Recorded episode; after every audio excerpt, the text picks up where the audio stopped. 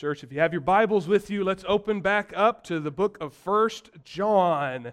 If you don't have a Bible, there should be a blue one in the chair in front of you, underneath the chair in front of you. We'd love for you to open that one up with us. Uh, if you need a Bible, please take that blue one home with you. We'd love for that to be our gift to you today. Maybe you know somebody who needs a Bible. Take that one home and give it to them. We'd love to be part of that. Uh, First John. First John is towards the back of the Bible. It's a small letter written to a church in crisis, um, almost at the very back of the Bible. So it'd be 2 Peter, 1 John, 2 John. We'll be in 1 John chapter 2. 1 John chapter 2. And as we finish up turning there, would you bow with me and let's pray over our time in God's Word together. Father God, uh, just as Darren said this morning, Father, um, before we, as we began, uh, God, our, our hearts are prone to wander. Our hearts are prone for distraction and for the worries of this world to overtake us. Father, we are grateful that we have a Father, that we have a God who desires to speak to us. What grace and mercy is this that the Creator of the universe wishes to communicate with us?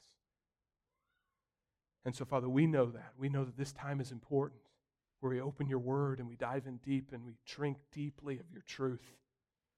And, Father, we know we have an enemy that knows that too. And so, Father, I pray that would you fill us with your Holy Spirit? And as Darren said, Father, would, would the outside worries just fade away? There's so much on so many of our plates, Father. Life is busy, life is hard. Father, but may that fade away. May we get a glimpse of who you are, your love for us. And Father, may we see your love for us and may we desire to know you more and be more confident in our relationship with you. And Father, may we seek to follow what you tell us and love one another with a Christ like love. Father, we, we are, know you are faithful. And so, Father, we rely and we trust that you will do these things for us because you love us, because you are good, and because you love giving us what we ask for. Father, it's in Jesus' name we pray. Amen. Amen. All right, First John. So there's a rumor there's a big uh, there's a big football game today. Is that true? Is that true? I wouldn't know anything about it. No. Steelers fan says no. There's not a big football game. Yes, there is. Kansas City Chiefs are playing, and if they win today, they go to the Super Bowl. That's a big deal. Okay, that's a really big deal. I'm super excited. How confident are you that the Chiefs are going to win today? I don't want to hear from Steelers fans. Okay, got to get a little. I'm pretty confident. Okay, but on Monday I was not confident. Were you? On Monday we didn't know if Patrick Mahomes, one of the best football players in the universe, was going to play. We didn't know if he was going to play or not. So my confidence level was about down here on Monday. But now we know that he's going to play. So what happens? It goes all the way up, right? Our my confidence in the Kansas City Chiefs ebbs and flows. It goes up and down depending on players, depending on the team we are playing. All kinds of things factor in to my confidence level in the Kansas City Chiefs. Now, Patrick Mahomes doesn't really matter in this space, although I think he is evidence that God loves me, right? Uh, but other than that, but in similar fashion, John the Apostle writes a letter to a church in crisis, and he says, There are things in our lives that will grow our confidence in our salvation. And there are things in our lives that will decrease the confidence in our salvation. He's writing this letter to a, a, a, group of churches that have been split apart there were believe they were false believers who rose up in these churches teaching things like Jesus is not God, you don't need his blood to cover your sins, teaching false things that lead people to hell. And they in the grace of God, they left the church, but on their way out they're shouting, "And by the way, you guys are not saved. Jesus doesn't love you, he loves us." And that has wrecked the confidence of this church. And so John writes them a letter, as we've talked about often. And his letter, he says, I write these things to you so that you may know that you have eternal life, so that you may have confidence in your relationship with him. And today, here's the big picture for today. What grows our confidence in God? Here's the big picture. John says, Whoever loves his brother is in the light. Whoever loves his brother is in the light. Let's read together how our love for each other will grow our confidence. Let's read together. First John, big number 2, little number 7 goes like this. Beloved, I am writing you no new commandment, but an old commandment that you've had from the beginning. The old commandment is the word that you have heard. At the same time, it is a new commandment that I'm writing to you, which is true in him, Jesus, and in you, because the darkness is passing away and the true light is already shining. And here's this command Whoever says he is in the light and hates his brother is still in darkness. Whoever loves his brother abides in the light, and in him there is no cause for stumbling. But whoever hates his brother is in the darkness and walks in the darkness and does not know where he is going because the darkness has blinded his eyes. The darkness has blinded his eyes. And so, again, the focus here how do I grow in my confidence, my relationship with God? The focus here is whoever loves his brother walks in the light. Whoever loves his brother can be confident that they, have, they are right with God through the person of Jesus Christ. Whoever loves his brother is a faithful follower of Jesus. And he starts it out by saying, This is an old commandment. This is an old command. What does he mean by that? What does he mean by this is an old command? Well, John's first point is this there's an old command. Love has always been a mark of God's faithful followers. Love has always been a mark of God's faithful followers. He says, Beloved, I am writing you no new commandment, but an old commandment that you have heard from the beginning. That you have heard from the beginning. So, how far back does this love command go? How far back does love go in the faithful follower's life? How far back does this thing go? Does a love command or does love being central to our relationship with God, does that go back to when Jesus, just when Jesus shows up? No, it goes back farther than that. Does it go back to the Old Testament? Does the Old Testament show us love? Yeah, but it goes back farther than that. Love is so essential to our faith that it starts in eternity past. Love is a foundational element to our faith because love is a foundational element to who God is by his very nature. We hear the Bible says that, that God is love.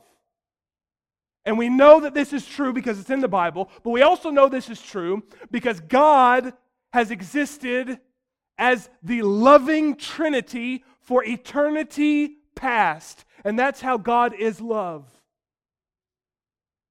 Because God is one God in three persons God the Father, God the Son, God the Holy Spirit, who have existed in a loving, perfectly loving, perfectly joyful relationship with one another forever. So, what that means is love did not start when God created the angels or when God created Adam and Eve. Love has always existed in the nature of God. That's why we can say with confidence what the Bible says that God is love. If God was one God, one person, he wouldn't be loving in eternity past. He'd have no one to love. Love is essential for who we are. Love is an old command because it goes all the way back to the nature of God before the world even began. Love is bound up in the very nature of God. Therefore, love is bound up in the very nature of God's children. Love your brother, and you abide in the light. Goes back to eternity past. How far back does this love and the command, love command go? Sometimes we get in the temptation to think that The Old Testament was about wrath, about judgment, about fighting, about bloodshed. And then Jesus shows up, and all of a sudden it's, everything's about love. And so we like to separate these things. Old Testament is, is not loving, and then the New Testament shows up and everything's loving. We have, we, have, we have that false sense. We are tempted to believe these things. But love has been foundational in all of Scripture, New Testament and Old Testament. In fact, I believe as I read the Old Testament, I find more loving passages. Some of those passages that we might think are mushy, lovey passages, I find more of those in the Old Testament than the New Testament.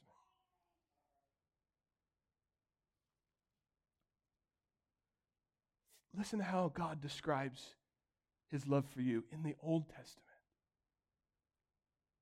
In Psalm 91, we sang about it earlier. Psalm 91, he says, I long to be the mother hen that gathers you as my chicks under my wings.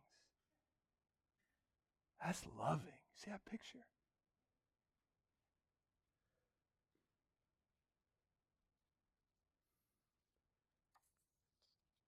in Zephaniah 3 17, God describes his love for you this way. He says, The Lord your God is in your midst. Are you happy about that? He's in your midst. A mighty one who will save. Are you happy about that? He will rejoice over you with gladness. He will quiet you by his love. He will exult over you with loud singing. The picture is this God your Father is so pleased with you, so loving towards you, that He is singing over you. He is singing His pride. He is singing His love for you. He can't help it, He can't hold it in. We got a ton of babies running around here. Well, not running. We got a ton of babies who are here.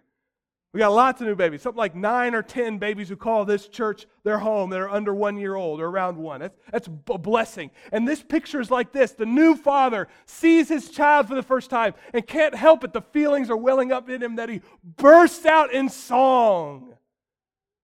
That's God's love for you. And we move to God describes his love this way Song of Solomon, the PG 13 book of the Bible. It's a picture, it's a, it's a lesson about, about how a husband and wife love each other, but it's also, it's also an allegory for God's love for his people. And in that passage, we see God loves us like a husband loves his wife. We find these words I am my beloved's, beloved's, and his desire is for me. That's God's love for us. And then we get what I think is the ultimate, the supreme depiction of God's love for us. I, when, I, when I studied this 12, 13 years ago, it has stuck with me. I think about this all the time. The book of Hosea was written by Hosea the prophet in the Old Testament. And God comes to this prophet, this holy man. He says, I'm going to use your life to show my people how much I love them. And he says, You, Hosea, holy one of God, go and marry a prostitute. And Hosea goes and he marries this woman. He's obedient. First, you know, thinking, well, okay, but he goes and he does it. And they have a nice life and they have a couple of kids. And then she leaves him. She abandons him and runs back to the red light district into prostitution and commits adultery. And God tells her, God tells Hosea this listen to this. And the Lord said to me, Go again. Love a woman who is loved by another man and is an adulteress even as the Lord loves the children of Israel, though they turn to other gods. That is God's steadfast love for us. God says there is nothing that you can do, Christian, that will stop his love for you. No matter how fast you run, no matter how far you run, God comes for you because you are his beloved one. Because of your faith in Christ, you are united to God the Father forever. So, since this is our God, since our God is a loving God, our Father is a loving Father, his sons and daughters will inherit that all important central element of his nature. His sons and daughters will be loving because he is loving. This goes back, John says, from the beginning.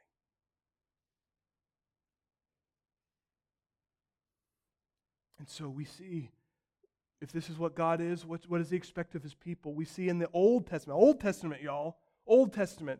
He says this in Deuteronomy. He's making an agreement between his people and himself. And he says, This is what our relationship will look like. He says, This is what I require of you. Israel, God's people, faithful followers. Love the Lord your God with all your heart and all your soul and all your mind and all your strength. And love your neighbor as yourself. Love, love, love. And Jesus says, Jesus says, when he shows up, he says, I can sum up the entire Bible in these words. He says, the law and the prophets, the entire Bible can be summed up in this love God with all your heart, mind, soul, and strength, and love your neighbor as yourself. That sums up the whole of Scripture. If we could do that, takes care of everything. We can do that. And of course, I'm so grateful that Jesus has given me his righteousness because can I love God with all my heart, mind, soul, and strength? No, but Jesus did. And he credits, he credits me that righteousness. Can I love my neighbor as myself? No. But Jesus did. And he credits me his righteousness.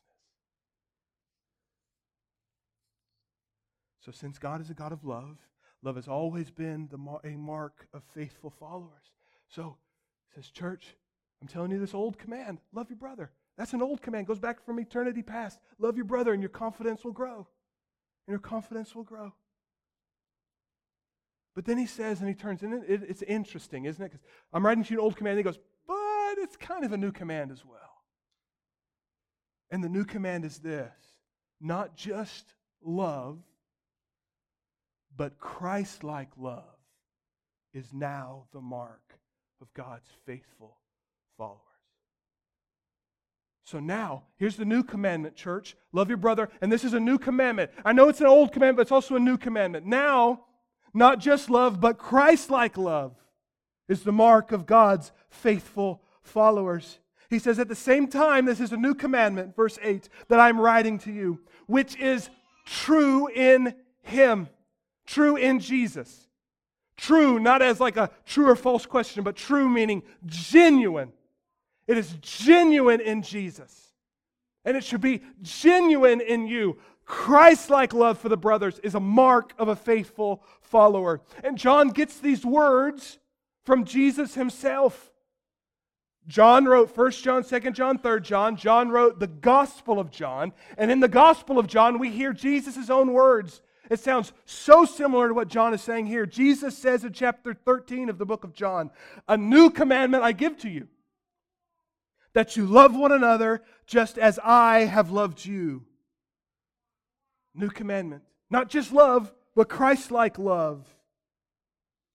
Christ like love is now the mark of a faithful follower. Old command, love your brother. New command, love your brother like Christ has loved you. That's the mark of a faithful follower. And so this is the difference. Old command, new command. This is how I see it. You remember in, in high school when you're in science class and you had the microscopes. Remember those microscopes? You remember those microscopes? Am I the only one? Yeah, remember those microscopes. And you would take uh, you would take the little slide and you would put something on the slide. I think I remember like plucking out a hair or spitting on it. Do you remember that? Maybe I wasn't supposed to do it, but I did it anyway. Spit on it. You slide it under the lens and you look through and you can see what's going on under there, right? Love your brother is that way. The old command, love your brother, you put your brother on the slide, you slide it under, and you look through and you're loving your brother that way. And the new command is this there's a little twister on that microscope. And you can click it and click it and click it, and that thing zooms right in. And you can see that thing on, on a molecular level getting so close. That's a Christ like love. We've put our brother on the slide, we've slid him in, we've loved him, but now we love him deeper and better in a Christ like way. We're zoomed right under. We are seeing, we are loving better, closer, more precise than ever before.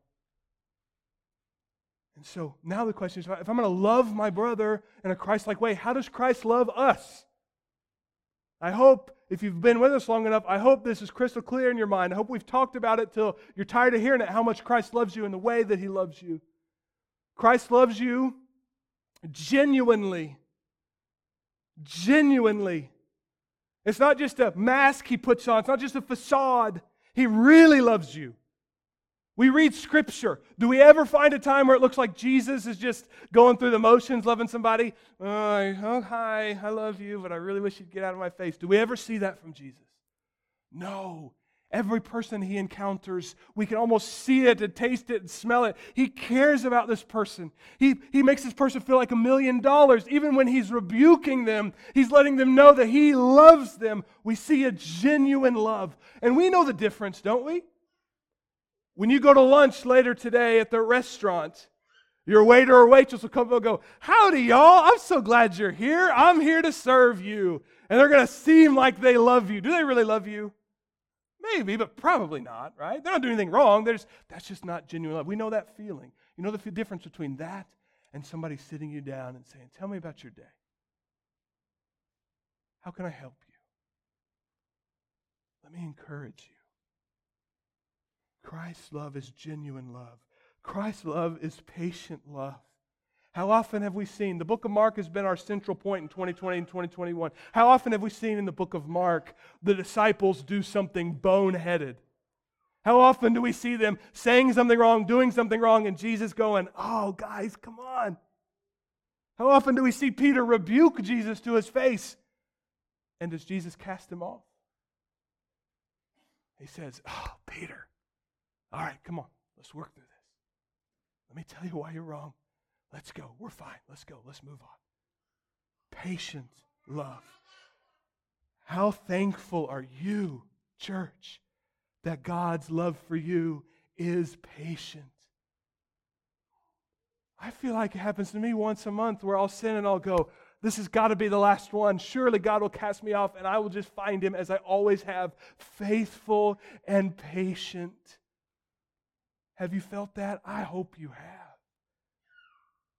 His love for us is long suffering. Hosea, go find your, your wife who is cheating on you and lovingly bring her back. He's patient and long suffering. His love for us is steadfast. He tells us, How great is this? He says, Church, I will never leave you or forsake you. Isn't that good news? Neither height nor depth nor anything else in all creation can separate us from the love of God that is in Christ Jesus. Nothing. And finally, the pinnacle of Christ's love, Christ like love, is sacrificial love.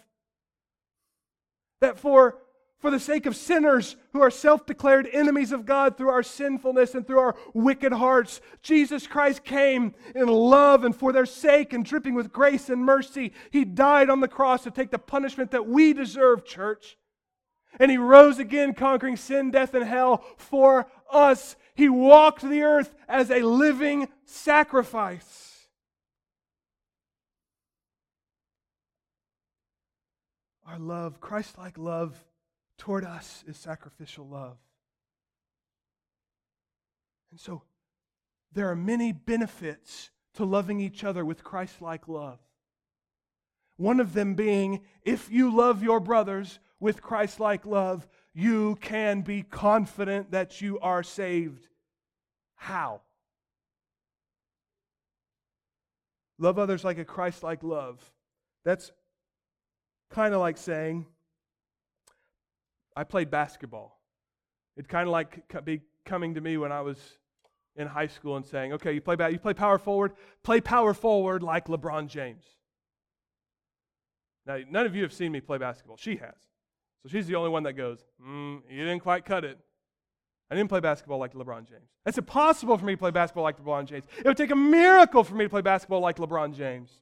It'd be like saying, paint. You paint, you need to go paint like Rembrandt. Some of y'all are extremely talented. That's impossible for us to paint like Rembrandt. It'd take a miracle for us to paint like Rembrandt. Write a story, write it like Ernest Hemingway. It's impossible. It'd take a miracle. Play quarterback, play quarterback like Patrick Mahomes. Patrick Mahomes. It'd be impossible for me to play, play football like Patrick Mahomes. Love Jesus like Christ, love, love others like Christ loved you. That's impossible. I'd sooner be able to play football like Patrick Mahomes than me to be able to love you like Jesus loves me. That's impossible. It takes a miracle. And so, guess what? When you love your brothers like Jesus loves you, it's a miracle. It is evidence that you have the Holy Spirit in your heart. There's no other explanation. Every second you love your brothers like Christ loves you is a miracle and should grow your confidence by saying, I loved them when they were unlovable. I loved that preacher when he was unlovable. Only the Holy Spirit could make that happen. Ezekiel says it this way so important to the gospel. When you come to Christ, you are filled with the Holy Spirit, and you'll do things only the Holy Spirit can make you do, like love your brothers. Ezekiel says it works out this way Ezekiel 36, 26. And I, God says, will give you a new heart and a new spirit I'll put in you. And I will remove that heart of stone from your flesh, that heart of stone that wouldn't allow you to love your brothers like Christ loved you, that heart of stone that wouldn't let you love your enemies. I will replace it with a heart of flesh so that you may love your brothers like Christ loved you. New command. Not just love, but Christ like love. And that Christ like love should build our confidence because only the Holy Spirit can do that. Now, it's important to understand this is the command, that's the new command. What's the target of this new command? Who am I commanded to love in this way? New command, not just Christ like love in general, but Christ like love for the church. Christ like love for the church. John is writing this letter to a church, and he says, You loving each other is what I'm talking about. He says, Whoever loves his brother abides in the light. Who are we called to love with a Christ like love? Here. The brothers and sisters that are sitting around you. This group that left their church and flung hatred at their once church members, they are not loving their brothers and their sisters. We are children of God. I know we call that for every person on the planet. And there's a sense where that's true, that God created us all, and so we're all, in that sense, children of God. And God loves them, sure, but we are His children, children. We are his sons and daughters, birthed by the Holy Spirit through the blood of Jesus Christ. We are his children. And so, if I am his son and you are his son, who are we? Brothers. If you are his daughter and she is his daughter, who are you? Sisters. Love your brothers with a Christ like love and you'll grow in confidence of your salvation. Should we love everyone with a Christ like love? Yes. That would be great. But here's the point if you're not loving these people with a Christ like love, you are surely not loving them with a Christ like love. You got to start where it starts. You got to start here. If I were to try to convince you that I'm a loving person, and I said, Look, I went over to Jim Hubner and I loved him and I did it this way and I, I took care of him and I supplied all these, and then you saw me at home beating my wife and hating my children, would you say that I'm loving? Well, I love Jim really well. No, you got to start with the most important people around you, and that's your family. If you're not loving your family, you're not a loving person. Doesn't matter what I'm doing to other people. Got to start there in the same way to be a loving person. You must start where Christ wants you to start. You must start with the people who are your brothers and sisters. Christ like love, be- love begins with the church. Therefore, confidence from Christ like love begins at church. And so, everything that we said about Christ's love for us we must show those around us in our church. To grow in confidence is to understand that Christ like love means that we will love our church family with a steadfast love, with a long suffering love, with a genuine love, with a patient love, with a sacrificial love, with a love that's not afraid to ha- have hard conversations. So, why? Why does Christ like love for the brothers in particular, why does Christ like love for my church grow my confidence?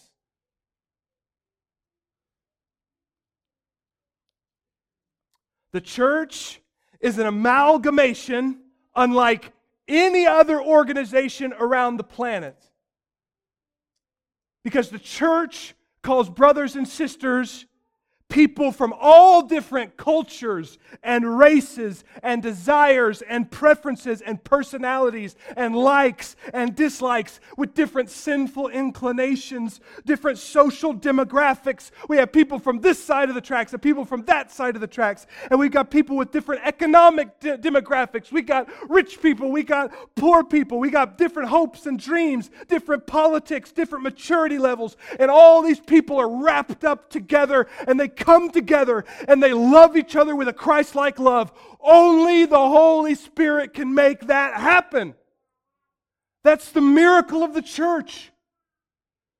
That is one of the driving forces behind how the church has grown for 2,000 years.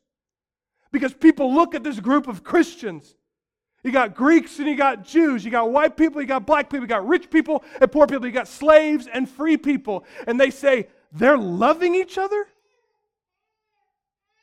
Outside those walls, they hate each other and they kill each other. But in that building, with that family, they love each other. And the world says, that's weird. And the church says, it's a miracle. And it is evidence that we are filled with the Holy Spirit. We used to have two generations in church. They're real, they were real close, right? So you have some differences and preferences and things, but mostly it'd be okay. Nowadays, we have five generations. Now, what does the younger generation have in common with the older generation? Probably not music, probably not sense of fashion, probably different political ideas, probably different desires and likes. What do they have in common? Jesus. Jesus is what they have in common.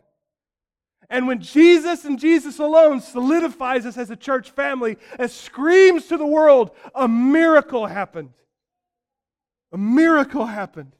And with all these generations, with all these preferences and ideas, church is hard and it's always been hard for 2,000 years. And it will be hard until Jesus comes back. Why? Unity is hard. We talk about it all the time around here. Unity, unity, unity above almost anything. Church unity, Paul says, unity is hard. Why? Intergenerational church can be hard. Why? God allows it to be hard because it is only when it's hard that our Christ like love is truly on display. If you were a congregation filled with 35 year old, middle class, white guys who love the Chiefs It'd be easy for me to be unified with you. But some of y'all are Steelers fans. I find it really difficult. When it's hard, Jesus is glorified. It's like this. If I told you, man, I just got back from working out, and you said, How was it? I said, Man, it was relaxing. What would you determine? You didn't work out. Every church in existence believes that they are. What's, what's one of your strengths? You ask a church that, every church will say, We're just like a family. Every church I've ever encountered said that. The trick is to be a loving family when things get hard. That's the trick. And that's what glorifies God. And that's why God allows it to be hard. Because when it's hard, the miracle is revealed when that group left this church and the church gathered together and they're saying, ah, oh, maybe this person's going to leave too. I don't know what's going on. And we're just crumbling, and the Holy Spirit is the only thing that can keep them together. And then this church solidifies and, and is healed and is stronger. That church will look back and go, look what we have been through. Only God can do that. That's why it grows our confidence. And this miracle It's not just for us, it's for them. Like we said, the church is on display when we disagree and we still love each other this way. Church is on display. Jesus tells us that himself. He says, They will know that you are my faithful followers if you what? Love one another. If we want to see faithful followers being made, 30,000 unchurched people within 10 miles, if we want to see faithful followers be made, if we want to see 1,000 faithful followers be made, 2,000 faithful followers be made, we have to love one another as Christ has loved us. And then John gives us two, as we close out our time, two concrete things that we can do. Do you want to love your church like Christ loves you? Do you want to work towards being this beacon of hope in the world to say, man, that church is weird? They got old people, young people, white people, black people, rich people, poor people, and they love each other. That's weird. If you want to show off Jesus, show off the Holy Spirit, here are two things that we must do. Christ like love doesn't push away the church family, it embraces the church family. John says, Whoever says he is in the light and hates his brother is still in darkness. Hate is a word that we use differently than John wrote. Okay? We use it differently. When I talk about hate, I talk about a real, like when I hate the Steelers, I got a guttural inside hatred for the Steelers. You know what I mean. I'm going to get in so much trouble after this. You know what I mean? When we say hate, what do we mean? We mean deep down feelings. But that's really all we mean.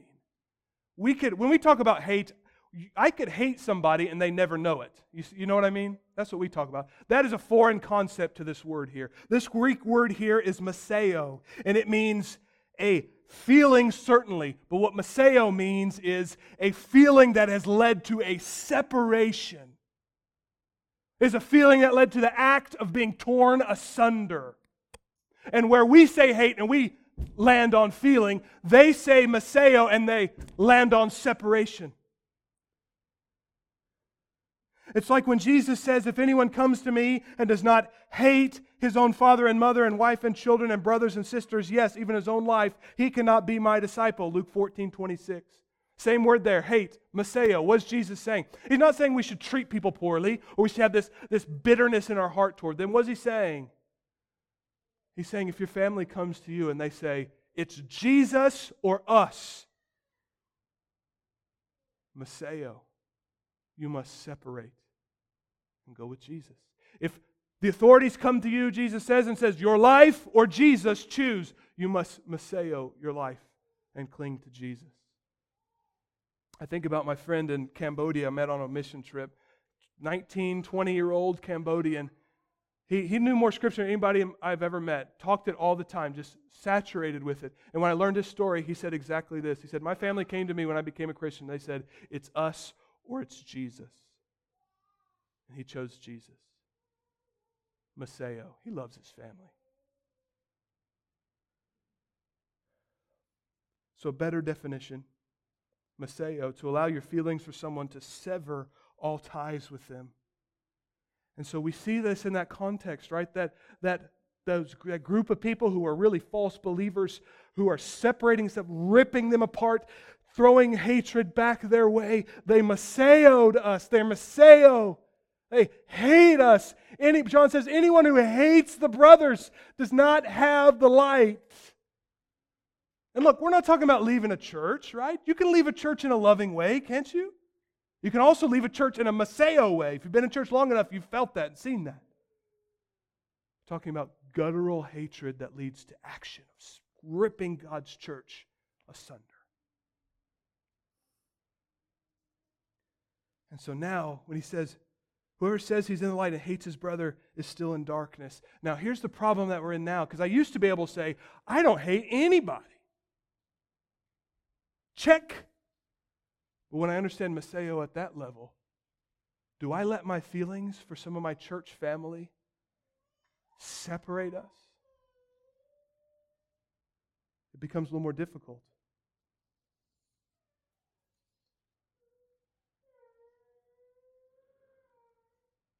And so, anyone who, Miseo, who hates the brothers, is walking in darkness. And then he goes on to say they're going to walk out. They're walking out the church. They're, if you're disconnected to a group of believers, especially in a hateful way, and you go out, he says, you're walking out into darkness. You don't know where you're going. You don't know where you're going. But on the positive side, then, the closer you are to your church family, the more confident you can be in your faith, the more confident you will feel in your walk with God when you have negative feelings toward your church family and yet you embrace them, that should grow your confidence. And finally, concrete way you can live have Christ-like love for your church that grows your confidence. Christ-like love protects the church's faithful following.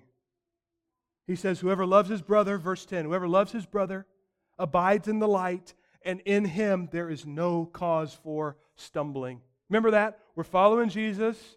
We're following Jesus. We're wanting to go as close as possible. And the New Testament, all over the place, says that as Christians are following with one another, sometimes I'll say, man, Joey's right there, huh? Man, that guy. And I'll pick up a rock on the side of the road and throw it right in his feet. He'll fall over as we're following Jesus. Or I think about it sometimes. You know those potholes that drive you crazy? We got one on our street, boom, you know, go like that. It's like sometimes we'll be walking and there's some things that we can do to stomp a hole right in the in the road. And then the faithful following of our church, somebody will go and stumble over it. What are some of those potholes? What are some things that make us stumble? He says, if we love our brothers, there's going to be no cause for stumbling. So if there's something in my life, in my heart, that threatens the faithful following of my church family, I am not faithfully loving them. I am not loving them like Christ. These things, these potholes can be sin. If you have sin in your life, it can bleed over into your church family. Anger. You could be unrighteously angry in your church, at your church, at somebody else. Uh, one of the churches that I've been a part of had these two little old ladies. They were like 90 year old, and they hated each other. Nobody knew where it came from, but they hated each other. And that anger they didn't sit, they would sit there and she would sit there, she would sit there. They'd never go to the same Sunday school class, but they would hate each other. They could, you could feel it. You feel it. Anger is a pothole that causes stumbling. Gossiping, slandering. They're not gossip, they're not slander. That causes stumbling, and that reveals a heart that is not loving with a Christ like love. And gossiping should decrease and will decrease our assurance of our salvation having a critical spirit in church, coming in and just having this thought that I'm going to pick apart and nitpick what's going on here. And I, am not having a con- not, they're not consequential things for the gospel, but man, I'm just going to, every little thing I come in and I, this is wrong, this is wrong, this is wrong, this is wrong. Causes stumbling. Grumbling or complaining, scripture says, causes stumbling. That, that's like a virus, isn't it? Know anything about viruses lately? Get a little, this little grumble. I say this little grumble to this person, and they grumble this person, this person, this person spreads. Pride or selfish ambition causes stumbling. And so John would say a Christ like love that we are commanded to have for the brothers is a love that makes sure we are not causing others to stumble. We must be conscious that our actions and words have an effect on how you follow Jesus and how he follows Jesus and how she follows Jesus. Come on, preacher. They're adults, they're not my responsibility. Come on. I'm responsible for them. Mallory and I, as I told you last week, we're doing a we're, we're reading through the Bible together on in the mornings, and we read through Gen, we're reading through Genesis is one of the passages, and we got to Cain and Abel. Remember this story? It's the second sin and the first murder. You remember this story? Cain kills his brother Abel by smashing his head in with a rock. And God comes and he asks Cain, he says, Cain, where's your brother? God knew where his brother was. Where's your brother? His blood in the ground cries out to me, Where's your brother? Remember what Cain says? Who am I, my brother's keeper? Yes. That is how God has designed the church. That's how God has designed his faithful followers to be. Yes, you are your brother's keeper and your sister's keeper, and they are your keeper. We are designed to help each other faithfully follow Christ. That's how we work. That's how this place works. That's how this place works best. Is this church is the vehicle by which our faith grows and matures, by which we can minister and receive the blessings from ministry. All these things. Yes, you are your brother's keeper. I'm going to ask the worship team to come on up. You and I, church, you and I, we are intertwined for eternity. We are intertwined for eternity. Church, you and I, we are each other's keeper. We are intertwined for eternity. God wants us so close that He has put this great blessing in our relationship that, that my confidence in God rests partly in my relationship with you. Let's love each other with a Christ like love. Let's be weird. Let's be so weird that the community looks at us and goes, man, those people at Trinity, they're weird. They love each other. They love people they shouldn't love. And they love people in a way that I've never seen before. There must be something to this Jesus guy. Do you love your church with a Christ like love? That's our hope. Our hope is that when you come here and join us, that you feel that imperfect though it may be, you see people who are trying to love you like Jesus loves us.